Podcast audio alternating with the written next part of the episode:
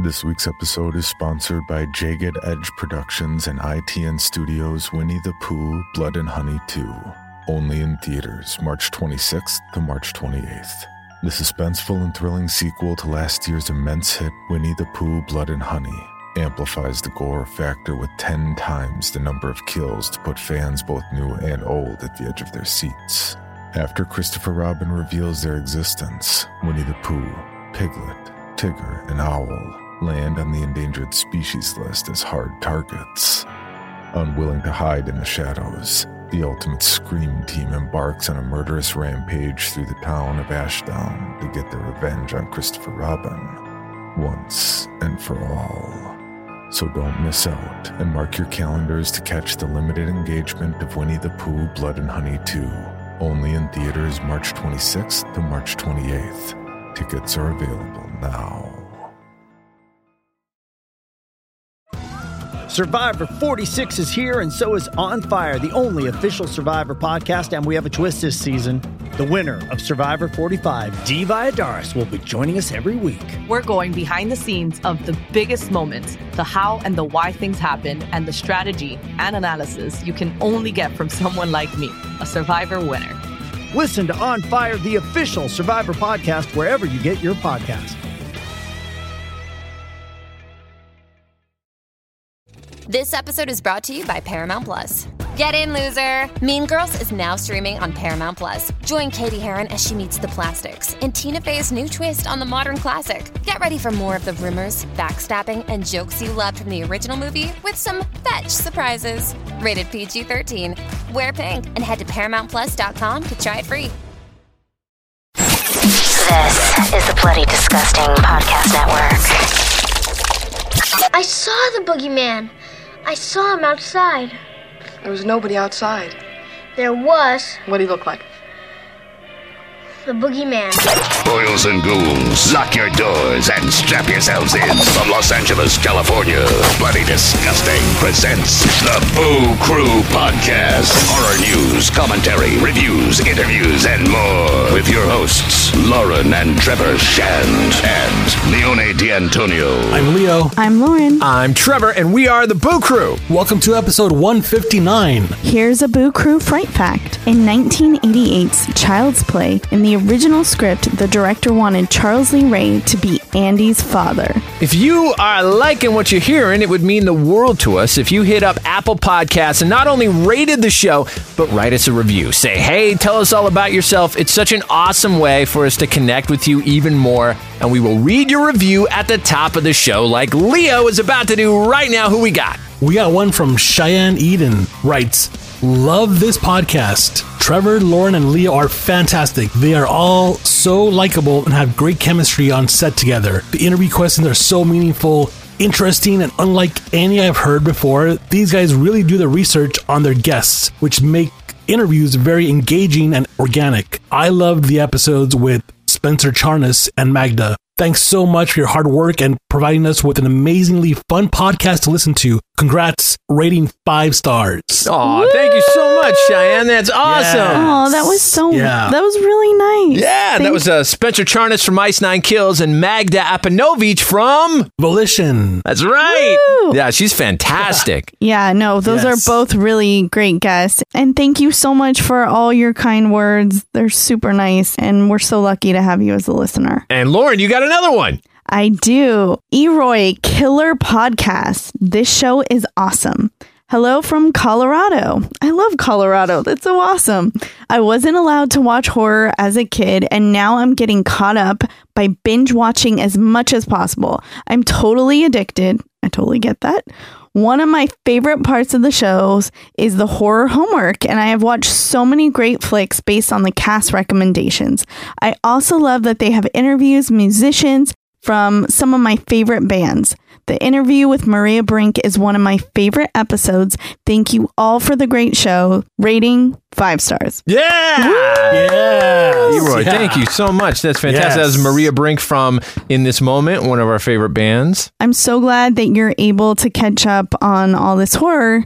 I mean, it stinks that you didn't get to watch it as a kid, but at the same time, think about if you didn't watch any horror and then later in life you got exposed to all this really great stuff. That'd be really cool. Yeah, I, I kind of went through a similar thing. I didn't. I was uh, terrified of horror when I was a kid, and it wasn't until probably high school, probably high school, when I really started to work up the courage and had that friend who had introduced me to everything from Texas Chainsaw Massacre to Mother's Day and all these great films. Every weekend was like life changing to see all these movies at that age. Yeah. Leo, how were you like at that age when you started watching horror films? Oh man, I was yeah, I was young, and I, I mean, I was pumped because a lot of it was slashers and stuff. Yeah, and you know, it was it was exciting because you know you knew they were fake, but they were still you know they had the scary jump you know jump scare moments and stuff. But it just got the adrenaline rush, and it's like, give me more. You know, it's like this is cool. So how long? How old were you about when you first started watching horror? Would you say, Leo? Oh, when I started watching slashers, probably around like nine or ten. Wow. Like, Yeah, of see, I was way I older than that. supposed to. Yeah, Yeah. yeah. See, I was not supposed to. You're not supposed to, you know. But it, but it was one of those where like eh, it was harmless, you know, because everybody was, it was people were more, more laughing at them than they are really jumping at this than being scared or anything, you know. Sure. So it was more like a community thing. It was just like ah, you know what? It's you know. Then eventually, a couple years later, you're like, oh, that's cool. How do they do the whole head chopping off thing? You know, it's like. But once the scary stuff kicked in, then it's like, ah, okay, this is crazy, man. Right. Step back for a little while. Yeah.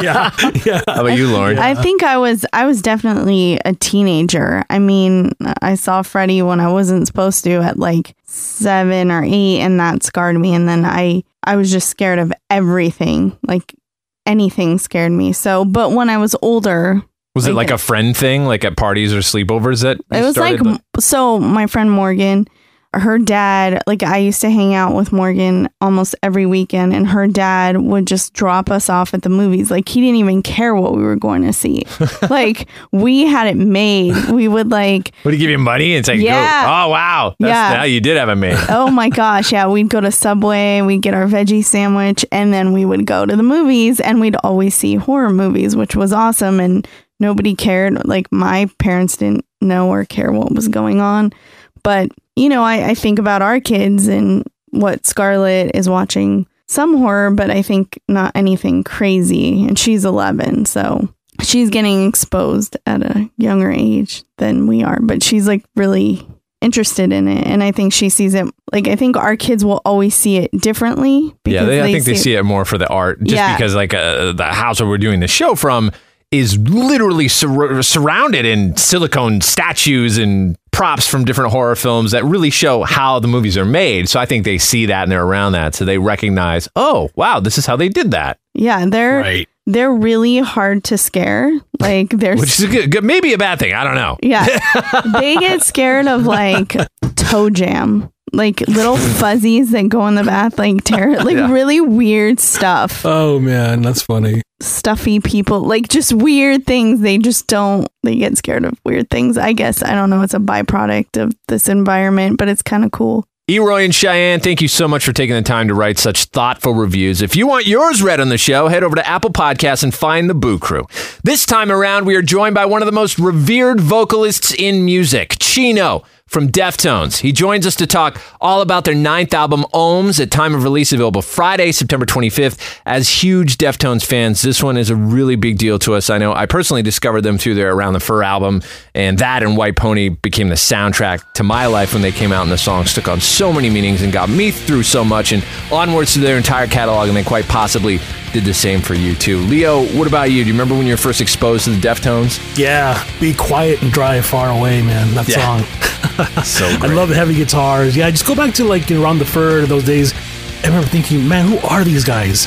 It was right before they got radio play, you know, right be- right when that music was shifting towards the harder rock, you know, where we got the Deftones, and we got the Korn and the Limp Bizkit, you know, that era of music, you know, rock. I was just like, man, who are these guys? And uh, I've been a fan since. It's just amazing, amazing Chino's vocals are amazing. The music's just heavy and, and just so well put together, man. We'll talk about the mystique of the band, Chino's love of horror films, his work scoring a horror movie for Blumhouse and Hulu. We get into the occult, his collaboration with Chelsea Wolfe, his thoughts on Poppy, paranormal experiences living in a haunted house while recording White Pony, the return of crosses, and so much more. Episode 159 starts now. The Boo Crew dusts a fright flick off the shelf for horror homework. We're going to go around the room and around the World Wide Web all the way out to Leo in beautiful downtown Eagle Rock. and we're just going to highlight a horror flick to each other and possibly even to you that we consider a must see or perhaps worth a revisit, starting with our man Leo. Yes. Have you guys seen 2019's La Llorona? Oh, yeah. It's an amazing movie. Now, this is a curveball, okay? Oh, This is okay, okay. 2019's. Not the curse of La Llorona. Oh, wow. Okay. Ah. the trickster. Uh, I see what you're doing. Messing with us. Yeah, yeah. Oh. This one popped up on Shudder, and I'm like, "What's this?" And I just Recent recently release to it. Shudder, right? Yes, yeah, yeah, yeah. Yes, you know what? I saw it too because I was trying to find it for Scarlet, and I was like, "Wait, That's La this isn't Wait. the Michael Chaves one. This is something right, different." right. Yeah, this one's this one's totally different. This one's uh, directed and written by Jairo Bustamante, and this one comes out of Guatemala, which is really interesting because the lore, as we know it, comes from Mexico, and this is like the next adjacent country to Mexico, coming out with their version of the movie, which actually stays true to the lore, which is really interesting. So, a quick premise for this movie is an aging paranoid dictator protected by a witchcrafting wife faces death and the uprise of his people in Guatemala. Very unique take on this movie. It's a very uh, slow burn. It takes time to set up and to tell you about the dictator and his family. So you got to be very patient with this. Like, not much happens here and there, but there's a lot of good background. So the patriarch of the family, he is the highest ranking general of the Guatemalan military and has indigenous Mayans who work uh, for him as housekeepers and caregivers who he really treats bad. Not just at home, his family treats him bad, but also like a, as a people in general. Like he's actually, in fact, he's committing genocide against them and killing off the race for the country in the name in the name of the country. So it's very dark, it's very sad in that sense. But it's a very interesting take on the La Llorona lore as it's pulling out from some indigenous roots in terms of the Mayan Indians, but it also stays true to the story. So not only was it interesting to hear not just Spanish, but you also hear the native Mayan language, which is very rare these days, which I believe could be the Yucateco language, which you also hear in Mel Gibson's movie Apocalypto. Overall, I thought it was a very unique take, very indie film like, you know, it's it's very different. Like you're not going to get a jump scare every 8 minutes or so. It's it has good atmosphere and good setup and it keeps you guessing as to what is La Llorona, when is she going to come out, what in what form, and and and that all gets answered, and you're like, oh, I didn't expect that. Holy shit, you know. so yeah, if you want uh, to check it out, something different, I recommend it. It's currently streaming, I believe, on Shudder. But uh, check it out, it's La Llorona 2019. Very cool. Wait, can you do your your? Oh yeah, do your La Llorona. Yeah, do it. Do your call. What does La Llorona say? Yeah, Leo, tell Actually, us. Uh, she doesn't. She doesn't say in this movie though. Well, just pretend yeah, she just pretend she does. says, yeah, do the La Llorona. All right. Because, you know, the, the, the thing about La Llorona, man, is when she's close by, when you hear her close by, she's actually far away. But when she's far away, when you hear her far away, she's actually close by. And you might hear her say, ¿Dónde están mis hijos? Yes! Yes! That's right. Yes! Damn right. That's what you hear. Leo, when COVID's over, I'm hiring you to go to Everett's bedroom. Yeah, and do to that. Just like Yeah. say it Do that. outside, and I'll be like, oh, it's, it's La Llorona. She's coming for you. All right, man. Well, Lauren and I have been incredibly swamped with the kids and everything going on and distance learning and all that. Yeah, a little bit. A little bit. little bit. And uh, we know you are too, listening. Whatever you got going on. Maybe maybe it's not kids, maybe it's just the hustle of trying to pick up the pieces from this damn coronavirus nightmare. Who knows what you got Yes. going on? I'm sure it sucks, Right. whatever it is, right? Yep. We're with you. We got your back. We urge you to check out The Devil All the Time with us. That's right. Oh yes. We just uh, and to be honest, I mean, we're halfway through this because of the exact reasons I said. We've been watching it in chunks. But we're loving it. Like we're seriously loving it. We're halfway through. We cannot wait to finish it. It's on Netflix, directed by Antonio Campos, co-written with his brother Paulo Campos, produced by Jake Gyllenhaal and Randall Poster. It's based on the novel by Donald Ray Pollock, who is also the narrator in the film. Which Wow. I did not know that that voice we hear Oh. stringing everything. Yeah, that's the Wow. that's the author of the novel, the original novel. So it's a psychological thriller. It's got elements of horror. It's a family drama. It's kind of one of those generational sweeping narratives like Derek Cianfrance's Place Beyond the Pines. It kind of follows you through the cycle of a family and the effects of trauma and grief and how it's passed down. It's a meditation on parenting, even.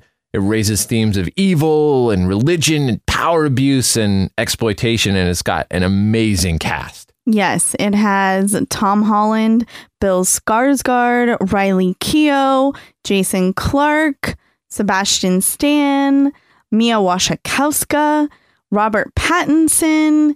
It's insane. It's like it's crazy. Jesus. Wow. It's like the acting is so good. It's so good. And I don't know, something about like you just feel a certain way when you watch it. Like you feel uncomfortable, you feel dirty, you feel on edge because you don't know, like things just happen out of nowhere. Horrible things, rep- Yeah. like happen repeatedly. Repetitively. Yeah, I'm like, Yeah. just, you know, and I kind of maybe it's good that we're it's taking us a little bit of time to watch it because there are some like brutal things that happen in this and some crazy, horrific acts of violence. And it's a little wearing on the soul. a little intense, a little intense. The sets are incredibly immersive as well.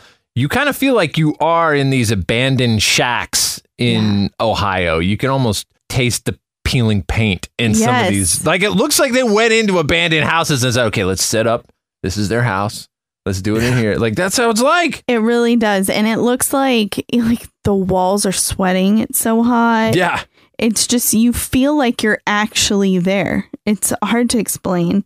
And it takes place in the 50s and the 60s and that was kind of cool to go back to that era and see all the costuming and the cars and Yeah, they did a really good job. And Bill Skarsgård with his accent is Yes. incredible. He does a great job. They all do great with that accent. yes, he will always be Pennywise. It's though. those eyes. It's crazy. I was like, oh, I was like, where's the balloon? Where's the balloon? I'm like, wait, this is not that movie. Right. I see that's my problem. Like, I have a hard time. I don't know. This is probably just me. Like, if I see someone in like a strong role, like they'll always be that character. Like, just like Right, Robert like- Englund. Yeah, it's Freddy. If I see him in anything, nope, that's Freddy. So I'm just like, nope, this is Pennywise. Yeah, I think it's a testament to a great performance, though.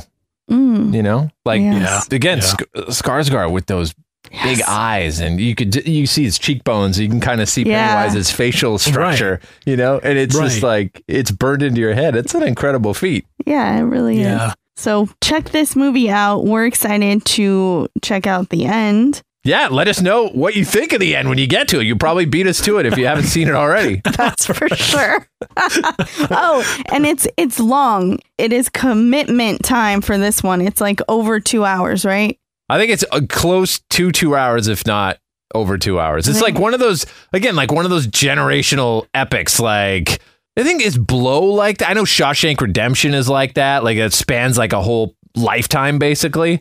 Like, if I was a kid in the Titanic, if I was a kid in the video store, it'd be like the two VHS with the elastic wrapped around it. When Yeah. you, yeah, like the good, the bad, and the ugly Yeah. or something. Like, so, you know, you're in for the long haul. That's great. Yeah, but it's it's really fun and I suggest you check it out with us. Hey, what's up? This is Chino from Deftones, and you're listening to another terrifying episode of the Boo Cruise.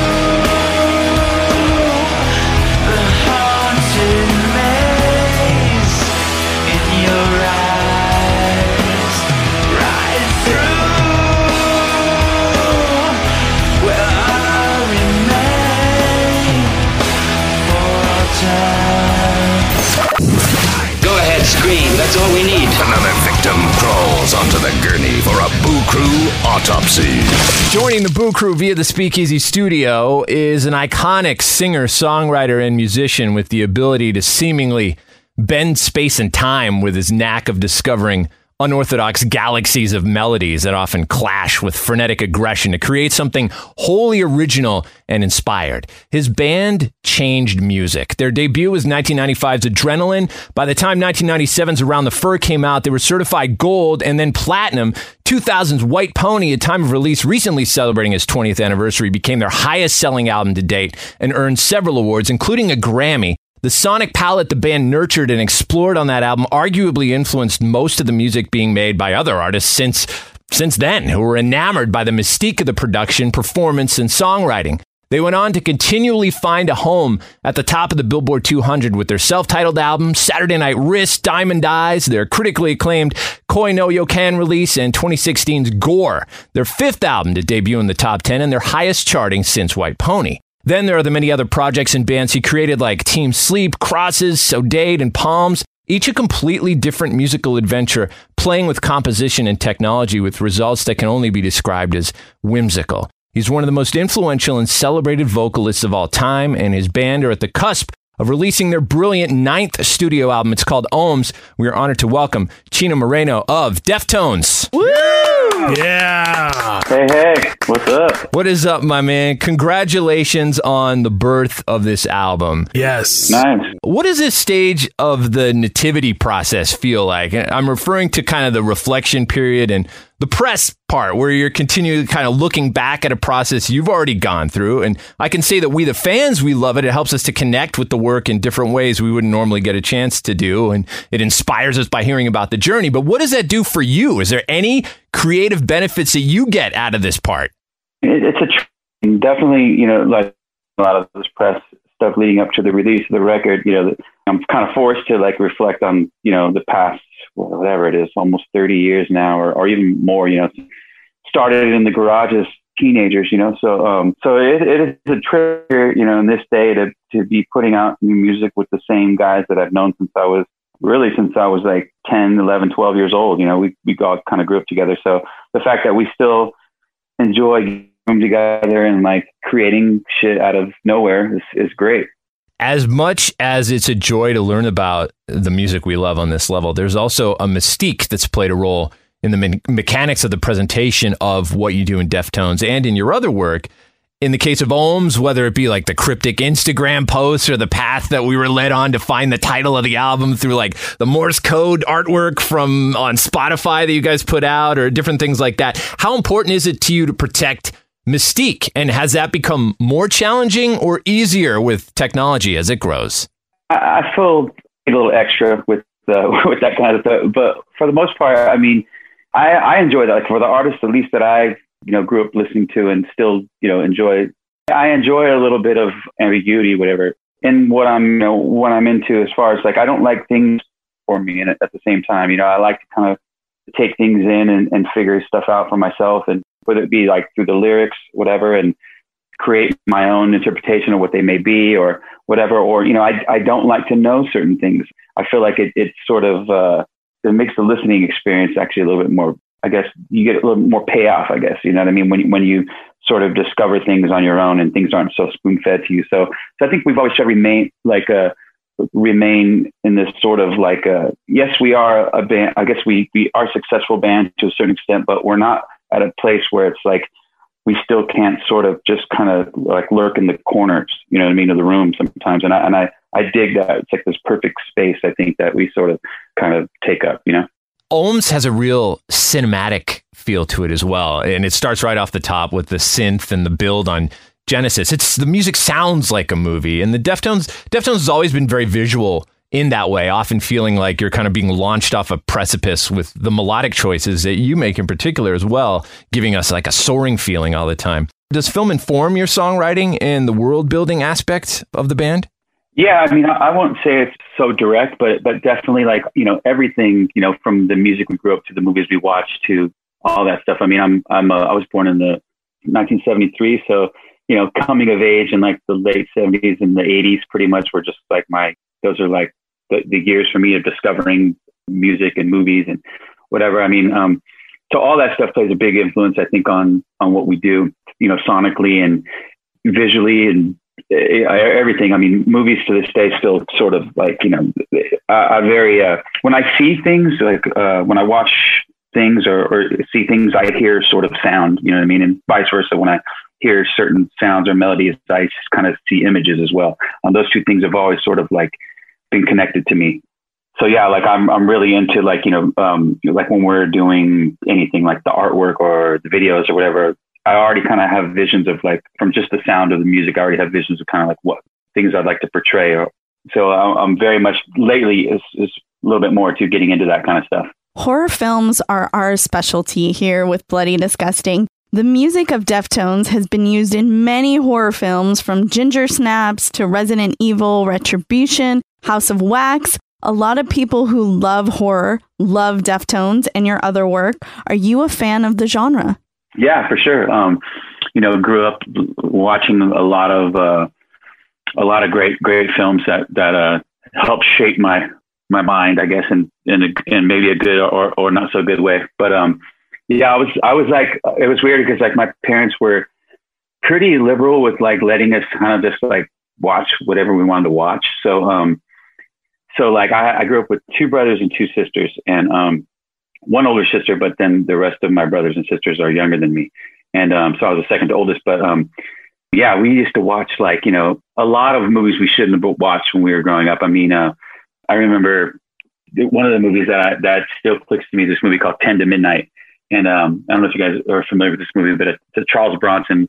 Charles Bronson's in it, and he's like he's like the he's like the cop, whatever. But it's like about this killer kind of thing. And I used to watch this movie. Like me and my little sister, who's who's I was young then, so she must have been like super young then, and like we would run skits from that movie, like like you know she'd like watch it with me, whatever. It was like crazy that we would watch this kind of stuff, you know what I mean? Um, but a lot of those like um, no, I really liked a lot of the psychological thriller kind of stuff from this late seventies, early eighties kind of stuff. Like um, all that stuff was like really to me th- that stuff was like w- way more intense than like gore stuff. So like or slasher stuff, whatever. I was like way more into like the psychological stuff and stuff that seemed like it could actually happen, like real kind of like uh you know the dude up the street or like whatever. Like I remember the, the movie when a stranger the original movie uh, when a stranger calls.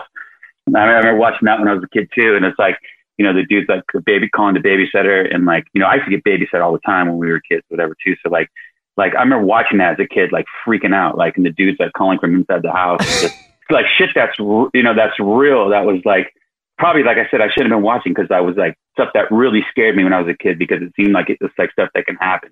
Trevor and i have four kids and i was wondering have you showed your kids any horror movies?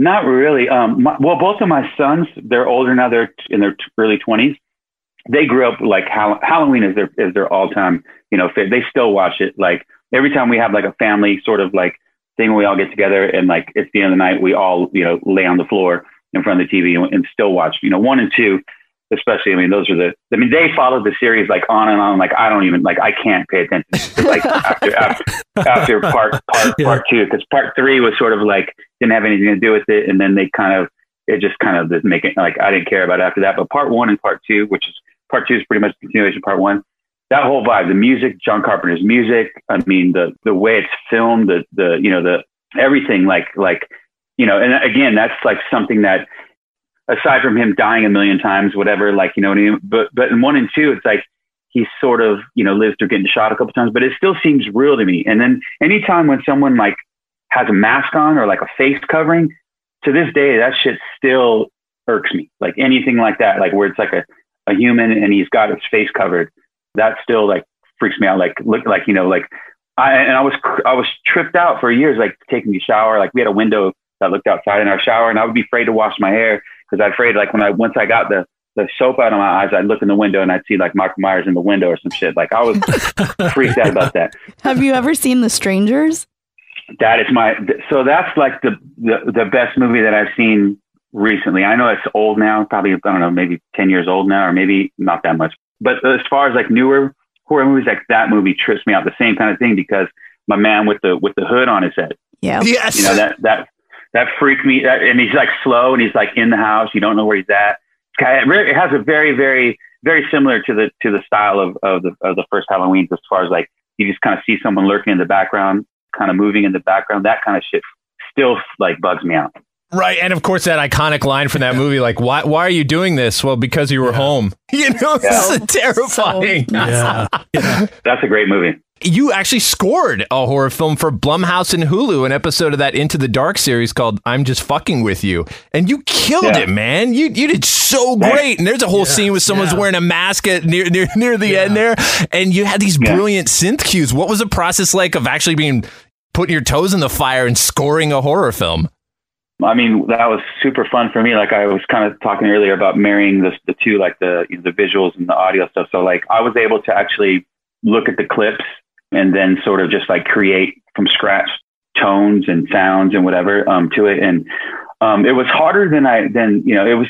Although like you know I'm talking like it was easy. It was actually it's difficult. It's a lot of work. It's a lot of time. You know, um, but but the, coming up with initial ideas is, is the easy part. It's like I see something, I see a clip, they send me like these clips, and then I, I um, yeah, I basically just use like an old synthesizer that I have and a, and a guitar. And that's the only two instruments that I used on that whole soundtrack. And and I rarely used it like much. There's very minimal guitar. It's just kind of like more like ambient kind of stuff, whatever with the guitar. But most of it's all done on this um this old Prophet synthesizer that I have. And you know those a lot of the sounds in that keyboard are, are have that sort of uh, 80s sort of vibe to it. So to me, it was fun, just like creating it from you know from nothing. And um and the movie, I mean the the yeah, I, I dug it. I mean it's it's sort of the same like psychological thriller, something that could kind of happen, kind of thing. So um you know, but it was more like psychological, whatever. Um, but building it was like super super fun. I, I mean, I, I would love to do something like that again. You know. The Prophet, isn't that what I think John Carpenter used to use the very that very synthesizer on like the Halloween scores and everything, if I'm not mistaken, too. Yeah, he's a bunch of a bunch of different stuff from the 80s. I mean, I, I've actually you know looked up his stuff and like what he used and like what he his actual gear that he used and whatever. He used a lot of different stuff, but a lot of it, you know, just that era in the 80s. So a lot of those sounds are are in this keyboard, and the, and yeah, you can you know you can sit and tweak. I can sit and play with this thing all day long. I'm actually sitting at my desk right now, on my studio desk right now, so it's like literally at my fingertips right now.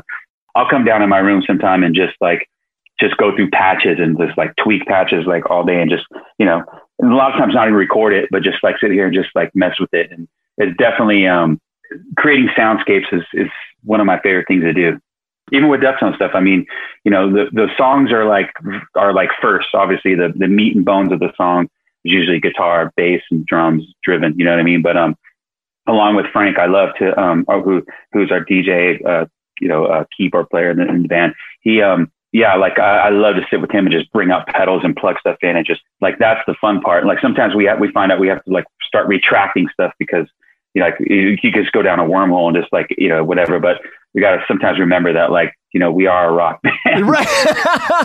but there are those moments like that that new song Pompeii. At the end of that song, and the synthesizer cuts in, and that's when you hear the seagulls, and it kind of all of a sudden it puts you somewhere. It changes the whole world that where, where you're listening to it almost. It's really unique. Yeah. But yeah, it's an example of exactly what you're talking about. Yeah, I agree. I mean, I mean, uh, synthesizers are are very like nostalgic for me. Like especially certain sounds of you know patches and sounds. They you know they can take you back from anything from like you know yeah. It's just it's just to me it you know something. It's like a, a, a neat tool to like play with. But yeah, you can definitely like go overboard, especially like like when we're writing songs like um as far as like sonically sometimes the keys can take away from the the kind of sharpness of the guitar sometimes too so like we have to be very careful that like uh, that everything's blended right so so but that's kind of the fun part about about making records you know too it's like experimenting with certain things and and um and seeing how far you can push things and then you know and then scaling back when you need to whatever but that kind of stuff is like that's the fun part kicking off the fourth decade of awesome Deftones music, man, with this latest release, Ohms. Now, looking back to the early days of Adrenaline and Around the Fur, uh, you know, has the songwriting process evolved or changed much in terms of writing lyrics, melodies, instruments, or effects? Not dramatically. I mean, you know, it it always kind of starts from most of the time. It starts from us just being in the room together, and someone starts making some noise, and then the next person sort of responds to that noise, and then the next person responds to that, and it's sort of like this thing that just builds out of nothing, or out of just like it could be a drum beat, or it could be a guitar, if it could be, you know, a synth line or something, or or a bass line, whatever, uh, uh, some kind of rhythm or groove. And then people just start like sort of like attaching to it. Like all five of us sort of like, you know, start building upon, upon what, you know, on each other's ideas. And then next thing you know, sometimes, you know, we turn around, there's a song.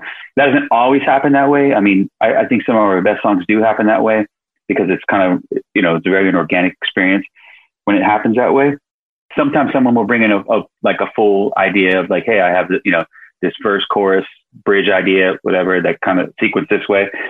They'll play it or or play it for us, whatever, and and, and it's and uh, or I'll do it like like Pompeii, for instance. Like that's something that I I did at home, and just like I had this little, you know, all the parts, sort of three or four parts, kind of like succession of these parts, and I recorded it. But then instead of like just playing, sending the demo to them, I just when we were in rehearsal, I just started playing the riffs in succession, and everybody sort of just like joined in, and you know those things happen, and all of a sudden you have a song that's just like uh, where everybody is sort of like just because I think a lot of it has to do with, with the fact that we have been playing together since the mid '90s, or making records since the mid '90s at least, where we all you know, we kind of all speak this language, the same language, you know what I mean, through our instruments in a way. So we're able to communicate like very easily when someone starts doing something like it's to kind of find our way, our place in it, whatever. So, so that's kind of been like, that's always been there, I think. Um, and it's only gotten stronger, I think, since, you know, since then. The Boo Crew will be right.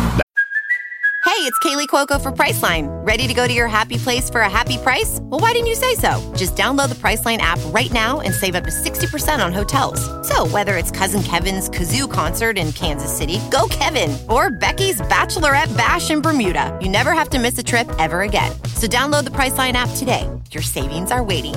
Go to your happy place for a happy price. Go to your happy price, Priceline. Charles Bronson is a cop looking for a killer, and he's running out of time. 10 to midnight. I'm a mean, selfish son of a. But I want a killer, and what I want comes first. We found some blood. He's lying. There was no blood on my clothes, and he knows it. When there is no justice, Charles Bronson is the law. 10 to midnight. From Cannon Releasing, rated R. No one under 17 admitted without parent or guardian.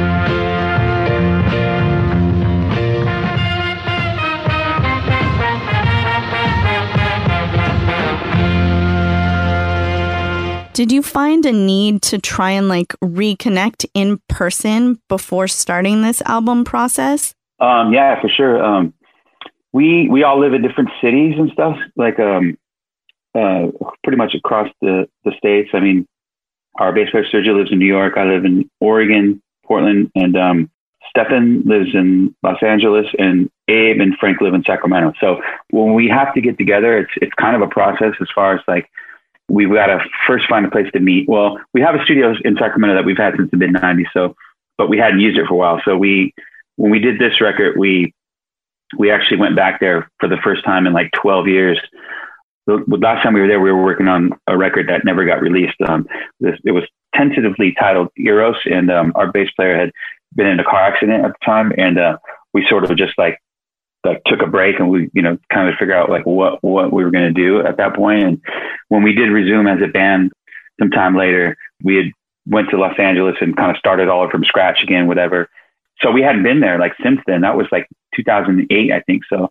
So yeah with the beginning of this process we all sort of decided we were going to work there. So we all kind of based out of sacramento we all got lived in hotels and whatever but like spent you know pretty much locked ourselves in the studio from you know, for a good six hours a night and just got in there and would just like hang out. You know, sometimes we get straight to work. A lot of times we just, we just, we just chill. And it's like, it's kind of like a clubhouse there in a way too. I mean, we, um, you know, we have like a bar in there. We have like, you know, so we'll sit around, we'll play poker. We'll, you know, it's kind of like, a, like I said, like a grown man's kind of, kind of clubhouse. So there's a lot of hanging out. And I, and I think that's one thing that, that we really missed when we were kids. It, it was, it was easy because we used to rehearse in Stefan's garage and he lived right down the street from me, so I just ride my skateboard over his house and we'd go in there and we'd make music. And it was, but since you know, as we've all grown older, for us to get together, it's like a thing. Like like we have to plan it out and whatever. So, but yeah, so we try to make it as much kind of like you know like hanging out and and just like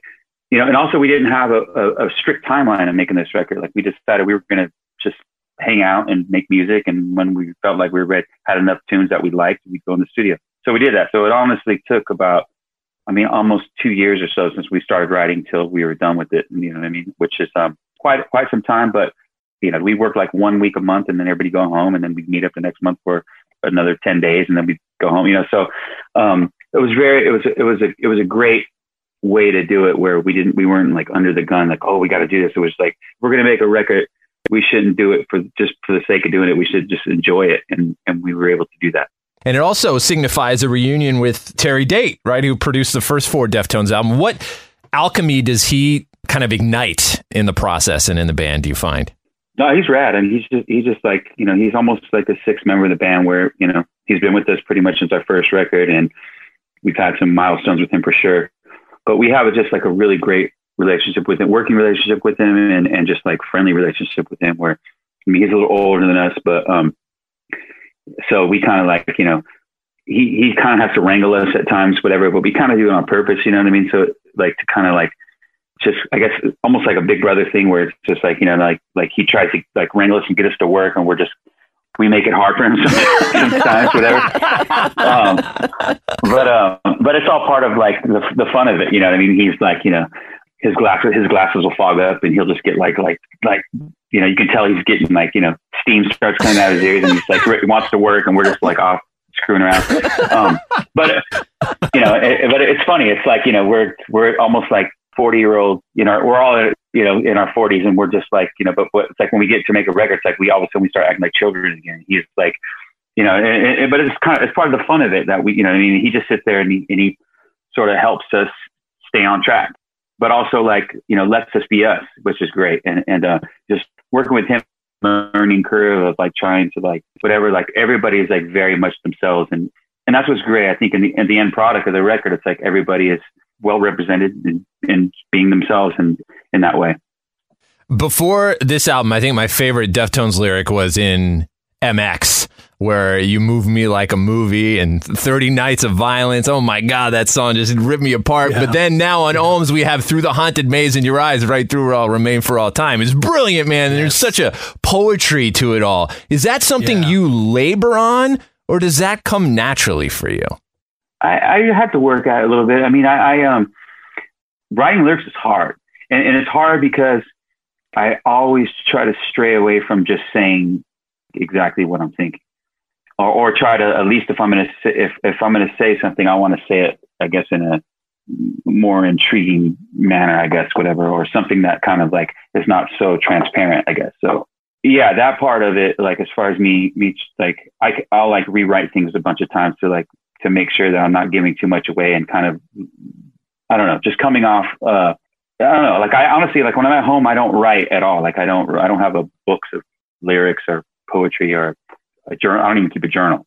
So yeah, so a lot of times it's like I'll respond to the music, like like the, you know, because we always write the music first. So the music is sort of there, the bed is there, and then it always gives off some kind of vibe. So then I'll just start like there'll be a lot of times some like key words or kind of kind of maybe a couple phrases here and there that kind of that stick right away.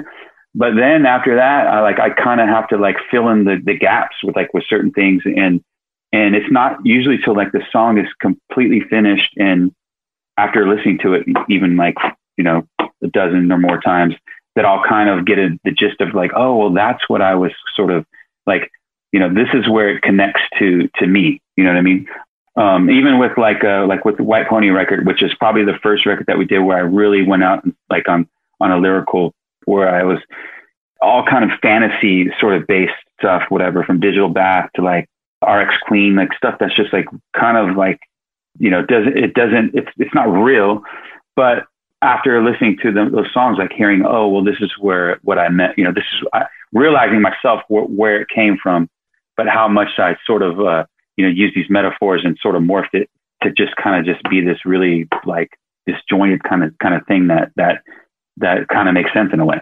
The video for Ohms is incredible and has a really yeah. eerie vibe to it. Tell tell us about collaborating with Rafatoon and how that process worked. Did you collaborate with him on ideas you had, or did Rafatoon just go nuts, or how did that process work?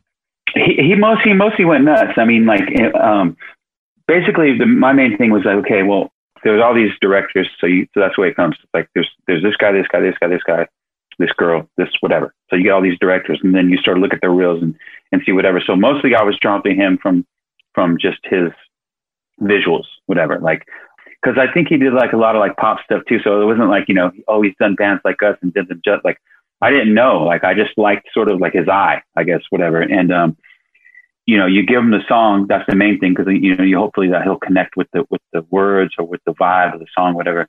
And then you kind of just you know it's it's kind of in their hands at that point. You know, and I and I like that too because I, I kind of want that. You know, I love you know seeing other people's visions of like what they see when they hear something that we made. So the first couple um, things that I got back, like there was things that I liked, but then there was things that I was like, yo, this is, what's he doing? Like I was, I honestly got a little freaked out. Like I was like, man, did like, is this right? Whatever for, for whatever. And then like, as, as it started to come in and more and more started to get little clips here, little clips here. And then obviously like, uh, you know, making notes back to him, whenever going back, it was like this thing that was built that in the beginning, no, there was, there was no like definitive idea of what it was, but it became exactly what it, sh- I think what it what it should have been. I really feel like the imagery captures the spirit of that tune. And to make sense out of it is like, uh, I couldn't make sense uh, out of you to it. But for some reason, it makes sense to me. I feel like it makes sense to a lot of people who watch it. You know what I mean? It, it has this, it carries this weight to it and with the visuals and everything that, you know, that I feel like really matches with the tune. No, for sure. And that, that character, that dude with the red cloak and everything going up the staircase, just this collection of marvelous visuals. Did eh, do you know yeah. like if any of that stuff was that filmed on practical sets? Does he work all digitally? How does that work? You know, you know, you know, the majority of that is digital. Like some of those people aren't even people. Wow. Like they're they're straight like they're they're they're like yeah they're like straight made digitally, which is crazy. Like I don't think you you really realize it. So yeah, like like um, I was blown away by that too, and that's and that's another reason why I really really was just like kind of in the beginning sort of like championing him on because like I was like, this is, this is something different, you know, than us. It's like, you know, making videos is always kind of like a weird experience because it's, it's to be honest, it's fucking acting. You know what I mean? Like we're we're not even playing. We're not even really playing our instruments. You know what I mean? It's like we're we're like acting. You know what I mean? And none of us yeah. are actors.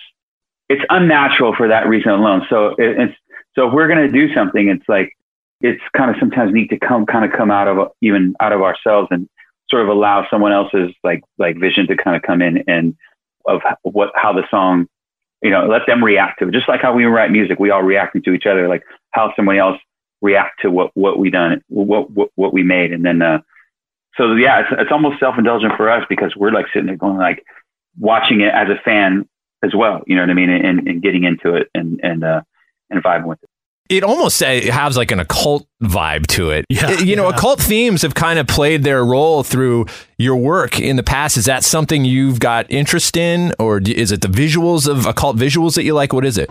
Yeah, I mean, I've always been intrigued with that stuff since since I was young. I mean, um, all different stuff too. I mean, just any any kind of religious stuff to me always trips me out. I mean, it, it could be anything. I mean, I, I've I've uh, I'm still intrigued by a lot of stuff. I mean, I mean, uh a lot, even when I was a kid, like a lot of, a lot of just religious imagery in general is like spooky. Like it's been like, and, and almost like all religious too. They all have demons. They all have like uh, certain things that, that, you know, sort of I've been intrigued by whatever. And then, you know, as a kid growing up in, in Sacramento, I used to go by like, like Anton LaVey's house in uh, San Francisco. Like every time I go to San Francisco, I'd want to go drive by his house. And I don't know if you've ever seen like a, uh, there's like some cool videos you can find online too now of like stuff uh or like like inside his house whatever he used to have like like all these kind of like these satanic sort of like ritual things at his house and like a like I think he had like a lion in his house at the time whatever like all stuff. But you could at the time when in the in the 80s the 70s and 80s like you were able to like drive like you were able to like go like his house. In his house he had this black house and he had like a, a but he had like a, a, a, chain link or like a fence in front of it with like a barbed wire, but the barbed wire went like inward. So like it's like in my mind as a kid, I was like, oh, so you can like you can jump in there, but then you wouldn't be able to get out. Oh, like wow. right. Yeah, yeah, yeah, and uh, and uh, and I just I was always intrigued with Anton LaVey when I was when I was a kid, and um, and uh, I, I actually got to talk to like Marilyn Manson a couple times because Marilyn Manson actually got to like hang out with him I think a few times before he died and whatever. And I was just like every time I see I see Manson, I'm always asking him like questions about him. Like, so what was this like? So what was this like? I'm like like a little kid, like intrigued by you know by by him, whatever. And you know Manson kind of plays it down, whatever. But uh, but like I love uh like ever since I was a kid, I've always kind of been intrigued with that kind of stuff. Still am. Are you a believer in the paranormal or have you had any paranormal experiences? Not anything too extreme. I mean, um, what's funny is like one of the one of the probably most like told stories I think about like uh the White Pony era of the record is that we recorded or that we were living in this house that was haunted um, when we recorded it, and we we were living in this house all together in the Hollywood Hills. It was like Chuck Berry's old old house, I guess, and it was like this huge kind of uh, I guess you would call it a mansion. I don't know. It had you know multiple floors. They had like Stefan's room had like a Scooby Doo bookcase, like that. You know, you push on, it goes to a secret room, like kind of stuff. That's awesome. Um, oh, nice. Yeah. So so um, but literally like um, and I, and I, and the room that I was sleeping in was actually a, a closet. It was like a cedar. So like there was this big room downstairs, like this master suite, and it had like a, a fireplace in it, like whatever. And Abe's, our drummer, his his bed was like up against the fireplace in there. And then there was this bathroom, this huge bathroom down there. It was it was all blue. Everything was like blue tile, blue like the bathtub was blue. Everything was over. That's actually where we where the, the whole digital bath kind of idea kind of thing came from. But if you go through the bathroom, there was a closet, and it was like this this big cedar closet. And, and I put my bed in there. And there's no windows, whatever, and that, and that's why I, I slept like the whole, not the whole time uh, we were making the record because eventually because this happened, I ended up moving to a hotel. But basically, one night I was. but basically, one, yeah, basically one one night I was in there and and um I like felt. I think people told these kind of stories, but you feel somebody like kind of tugging at you, whatever, like like kind of wake me up. And I thought just someone was in my room trying to wake me up, and I woke up and no one was in there. And I looked up at the corner and I saw something on the left, like ceiling corner of the room, sort of levitating in the corner. And you know, it was like I, you know, one of those things where you turn away and you like kind of like wipe your eyes and then look again, and it was still there. And and I just like you know like hopped up faster than ever and like ran out of the room. And literally the next day, I checked into the Sunset Sunset Marquis and I stayed there for like the last the last month, whatever that we were we were recording that record. Um, and other people, yeah, and, and then other other guys have stories of kind of that too, whatever. Um, of that place too, but but that was my experience there and whatever. But that was kind of like one of my only experiences. You know what I mean? Um, I, I haven't had too many encounters with supernatural. Do I believe it? Fuck yeah, I do. Yeah. Yeah, definitely. Speaking of, I mean, you visited that kind of realm in the Crosses project with the, that spooky ass video for Bitches Brew and the girls having that seance around the bed and all that stuff. Is that going to be revisited? I know you posted something on Facebook, that bondage guy and the mask, like at the end of 2018. Is that going to Yeah, be yeah, something yeah. you go back into? Yeah, so so when I posted that, it was crazy because we were in my home studio, the other two dudes that I work with on that project, and at that point we had written probably about six or seven tunes, and like really, really good. The the way it was going, like uh, the direction of it was like super. It was like, very good and exciting. Like I'm like really, really gravitating towards like the sounds and the, and the everything that we're doing with it. So so, but since then, I hadn't had a chance to to work on stuff. So um, a couple days ago, a few days ago, I've been sort of setting up. I just moved into a new place maybe a little over a month ago. So I'm setting up my my uh, my studio room in here, and uh, and I broke out some of that stuff from then, and I started working on it. So you know now that obviously that I'm Deftones record is is done, and there's no touring really in the in the in the near future. Um, I kind of have time to to work on stuff, so I'm definitely going to dig in and uh, and see what kind of you know where I, where I can go with that because I re- I really really like that project. It's a super fun thing that like you know the best part about it for me was like there's like no one knew I was we were making that record even. So it was like um you know we, we put it out as EPs first and like you know we just kind of dropped out of nowhere. And um you know having no expectations just making music that like you know not even thinking that even people will ever hear it but like knowing if they would you know what I mean? That'd be rad. But but like like not having any making music with with any expectations was like super freeing and, and fun and, and um so yeah I, I really love doing it and I like the guys that I work with on that so I'm going to try to you know get some of that stuff finalized, finished up. Oh, that's fantastic! And I mean, uh, speaking of occult imagery, you guys were aligned to to do that tour with Poppy, who's like a genius at coming up with that and being inspired by like yeah. Jodorowsky and all that stuff. I thought, I thought, what a perfect match for you guys. Yeah, she's rad. You know, from the first time that I felt like we, even before she was making music, more you know, more or less, or or, or you know, just her like little YouTube clips, whatever, where I was just like, I mean, you know, uh, borderline silly in the beginning kind of thing, whatever, but but uh, but but like you couldn't like look away kind of thing. So you just kept like anytime you see something pop up, whatever. But her record that she made last year, whenever I think it came out last year, was awesome. I really liked it, and a couple, you know, I have a couple friends who who actually worked on the music for that, whatever. But I I, like the music of it, and I I just yeah, the, obviously the the the visuals and everything were just fun, you know, super fun, and and I um I um I was looking forward to that. I mean, you know, that we would have we would have probably just been wrapping that tour up here pretty soon here, um, or or or just recently if it had gone down. But um, but yeah, we have it planned for next year, and I hope I hope it still happens.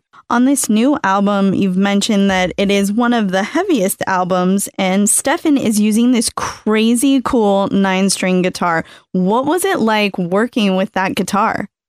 To be honest, I don't. I only think he played that guitar on a couple songs, if that. But but with the way his guitars are kind of set up, like although they look impressive with all these strings, he really gravitates towards the main six strings on on the guitar. You know what I mean? So so it's funny because like I was watching like these people's reactions to like uh, the uh, Ohms video, and and like everybody's like, oh, I don't hear the nine strings. Where's the nine string? And it's like it's not there. I know he's playing the video, but like it's not there because he didn't play it on there. You know what I mean? But yeah. at, the, at the same time, I think he, I think you know, Stefan's like a he's an interesting character, but he's like the type of a guy that like if if there's something new, like he wants it, like like with like technology or anything, like he'll when there's a new camera, a new a new uh, computer, a new thing, like he goes out, he buys it. He doesn't have like like uh, you know any kids or any family, so like he just like indulges in like technology and just like or just like his gear, and he has everything, and he and he buys like three of everything. You know, you can't just like like a new camera comes out and be like, "This is awesome." We'll go buy three of them.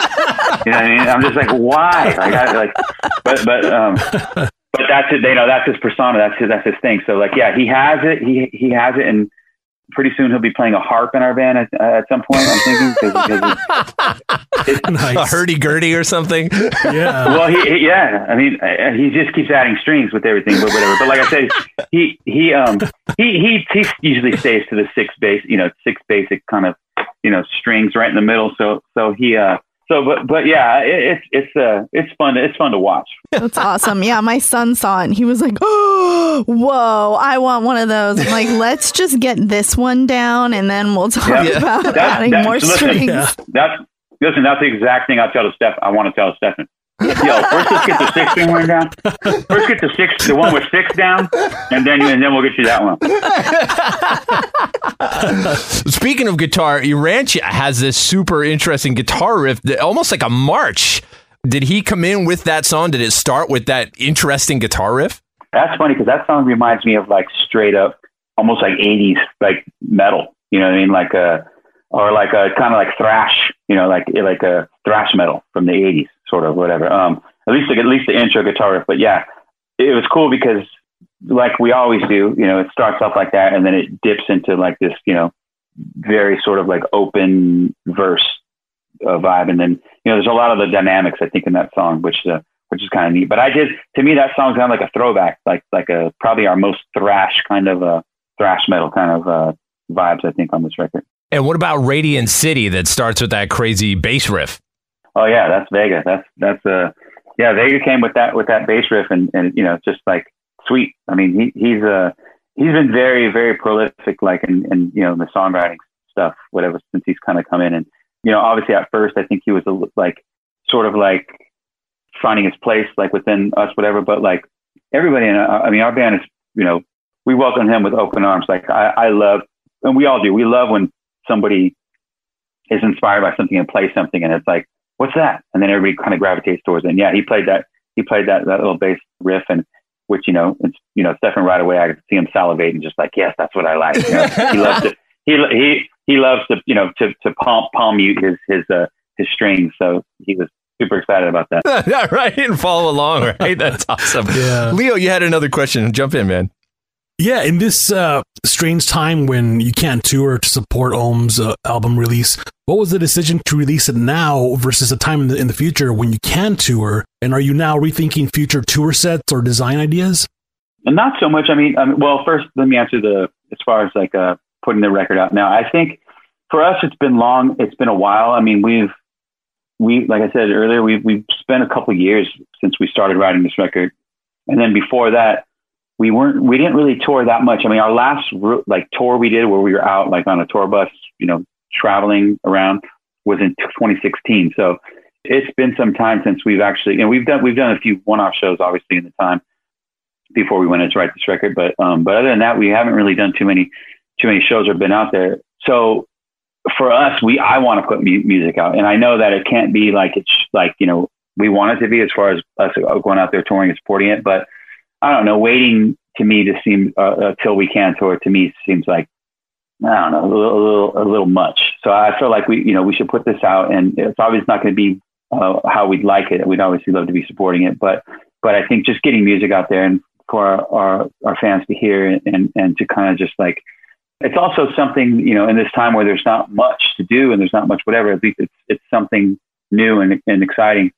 So that you know for that yeah. As far as like us touring and all this downtime planning stuff, we it's hard to kind of think about you know what touring life's going to be like. I don't think anybody really ha- has any sort of clairvoyancy of, of when and how it's going to come back. I mean, I I have a hard time believing that like shows are going to be the way they were. Like I don't know. What do you guys think? I don't know. Yeah, I mean, hey, we're just we're still trying to get used to distance learning with our kids oh on laptops all over the house. Yeah, dude, I don't know what the world's gonna be like. Like, I don't, I don't know. I don't know. I can't picture anything really going back to normal, but I, I don't know. Like I see Yeah, I think- things I- differently now. Oh, I was just saying, like I I realized that like in restaurants when they had those little kiosks that you can pay on your own and your kids can play, like those are gonna be gone. yeah, it's and, like, the world's gonna be different. It's so I, definitely yeah. gonna be different. Yeah, I mean, it, it, it, I don't think it'll be like like whatever. As far as like when people use the word normal, kind of what I think is like, oh, they mean like where it was like before the pandemic. I, I don't. I, it'll be a new normal. I think. I, I can't imagine it being the way it was. You know what I mean? And being optimistic, maybe it's a better normal. I don't know. You know, maybe people will be a little bit more like appreciative and just like you know, uh, we'll we'll see. We'll see. But but yeah, just like to imagine though, like you know, like the last show we played was in November. Uh, I think it was like yeah, November third or something. Uh, we played our festival Dia de los Deftones in in, uh, in San Diego, and like just to imagine that. I mean, that sounds like it's, to me it seems like a lifetime ago because like you know I was on the barricade sweating, screaming in people's faces. Everybody's just like sweating and writhing, you know, in in each other's faces, and like that's like part of our show. You know what I mean? Like it's really weird to think that like that seems alien now. Like when you even see it on on TVs and movies or whatever, like you're like, you know, you, that's how you can kind of time if if it's an old show or or something new, whatever. It's like when you see people like all up on each other, you're like, oh, this is old. You know what I mean? It's so Um, weird. It's so weird that we're there. yeah. It's interesting to see other bands. I mean, like Metallica had that concert at a where you could go see them on the big Oh, screen. drive-in? yeah. and like bands are trying to like innovate and think of ways to like play live at a drive-in. Is that something that you would ever consider doing during these times? Possibly. We, I mean, we don't have any like definitive plans to do anything like that. With Metallica, obviously they're a huge band, so like for them, I think it works. I mean, they're probably going to sell tickets like in all kinds, all different states, whatever. I mean, I could see them filling up drive-ins, whatever. We're not quite at that at that level, so I don't know if we can do that. But doing something, you know, it's never going to replace the live show, obviously, but um, I would love to. I mean, the, the bottom line is that like we haven't like I haven't even seen my band members in six six months or so. Like we haven't been together. Like we've all like, uh, not only because we live in different cities, but but like like even when we filmed our, the the Ohms video, we did it all remote. Like everybody filmed their part separate and then they put it all together. The same with the video that's coming out tomorrow, the Genesis video. So so yeah, we haven't been together. Like we haven't been in the same room. And I like I long just to like hang out with those dudes and like, you know, even just rehearse. Like even if we're not playing a show, like I would love to just be in the room and just like play music together. Um, but we haven't had the chance to do that. Um, I think there's ways we can, and hopefully we will figure out some way to do that soon. But we, but know, six months in, and it's kind of like it's a trip for sure. Before we let you go, there's uh, I wanted to ask you another question that I mean, our listeners are huge fans of uh, of Chelsea Wolfe, and they were so happy to see you team up with her on your Saudade project for Shadows and Light. How did that collaboration work, and what do you love about her voice? She's rad. I mean, she, um, you know, obviously we're we're sort of uh, we're from the same place. We're both from Sacramento, so uh, she's a lot younger than me. So like, I didn't um, I didn't know about her obviously when she was when she was coming up playing in like the cafe stuff. But I think I'd already moved out of Sacramento for the most part.